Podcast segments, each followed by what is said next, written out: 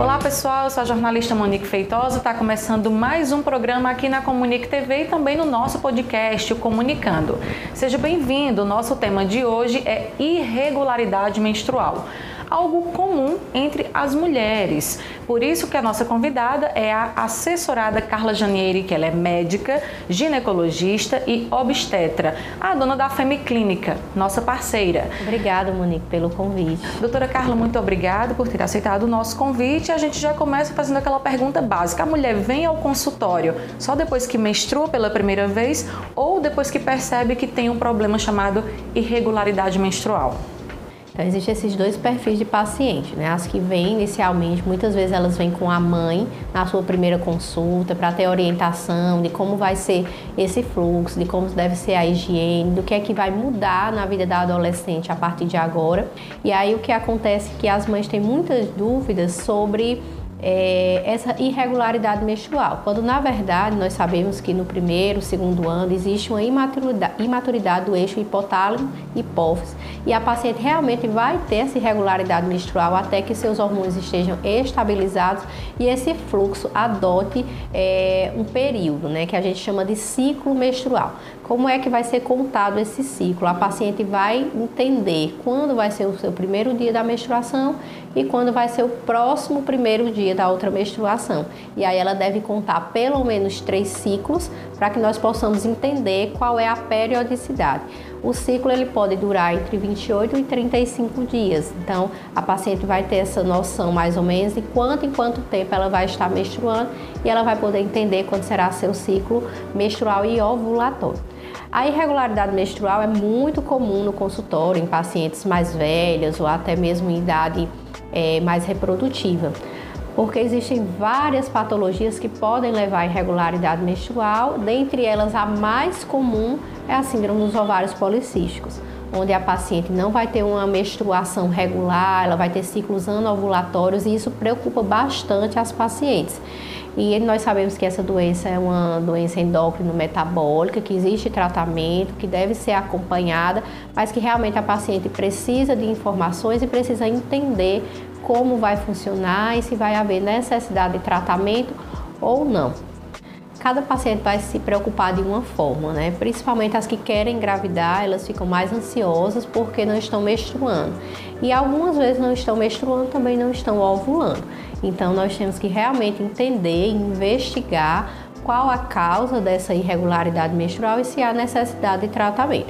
Nas pacientes que são um pouco mais obesas, acima do peso, então elas também têm essa dificuldade de menstruar por conta que essa gordura periférica, ela se transforma em estrogênio e dificulta um pouquinho mais esse período menstrual. Então, cada paciente realmente deve ser investigado para que nós possamos entender qual a causa da irregularidade menstrual e como nós podemos ajudar esse público. E algo que é também comum nas mulheres que menstruam, todas elas sentem cólica ou não? Nem todo mundo que menstrua tem cólica, tá? É comum ter cólica menstrual por conta da contração uterina e a eliminação daquele sangue que está dentro da cavidade, que é o que nós chamamos de menstruação. Algumas pacientes têm uma cólica muito intensa e isso não é normal, deve ser investigado, porque pode estar relacionada a uma doença que hoje já é mais diagnosticada, que é a endometriose. Então, a paciente que tem uma cólica muito intensa, uma cólica incapacitante, que dificulta suas atividades naturais, então ela deve procurar o seu ginecologista para que haja uma investigação e saiba como vai se comportar diante desse quadro e qual o melhor tratamento. Mas cólica leve é normal ter no período menstrual. E ainda com relação ao uso dos anticoncepcionais, quem toma não consegue engravidar? Isso afeta a fertilidade de alguma forma ou também é mito?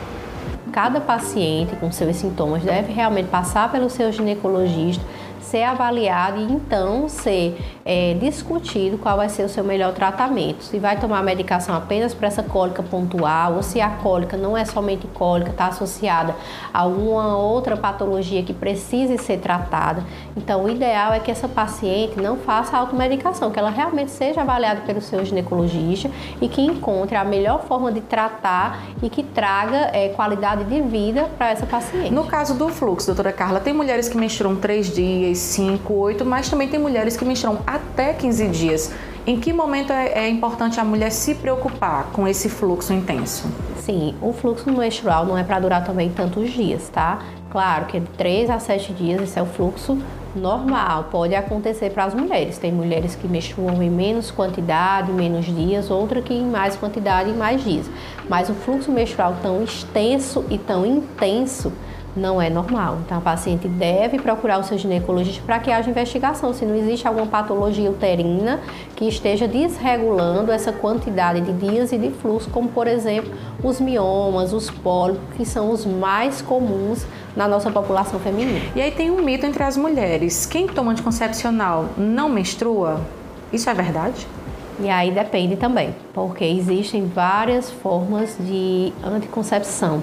Tá? Existem os hormônios orais, os hormônios injetáveis, né, os vaginais e as combinações. Existem os combinados, que são de estrogênio e progesterona, onde a paciente pode pausar e menstruar. E existe o apenas de progesterona isolado, onde a paciente vai ficar sem menstruar, a gente chama de amenorreia.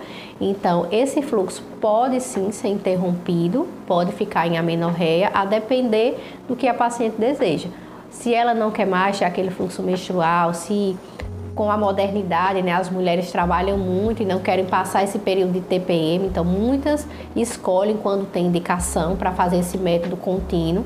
Elas podem também ter alguma patologia que necessitem que cesse esse fluxo, como por exemplo, paciente que tem endometriose, paciente que tem uma TPM muito intensa, que tem sintomas importantes nesse período menstrual, então pode também acontecer de usar esse anticoncepcional que não tem menstruação. Então, não é que é um mito, mas existe um tipo específico de anticoncepcional que inibe o fluxo menstrual. Doutora Carla Janieri, a gente aqui agradece muito a sua disponibilidade em participar aqui dos nossos programas. Muito obrigada pelo convite, eu que agradeço.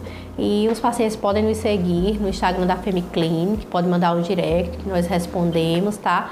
E a FemiClínica está situada aqui no centro de Juazeiro, próximo à Padaria Santista, que é um ponto de referência, né, na rua Padre Cícero, no Edifício Landia Executivo. E você que está aí do outro lado, na Comunique TV ou no nosso podcast Comunicando, siga a Comunique nas redes sociais, @Comunique ou o site comunique.com.br. Tchau, tchau e até a próxima.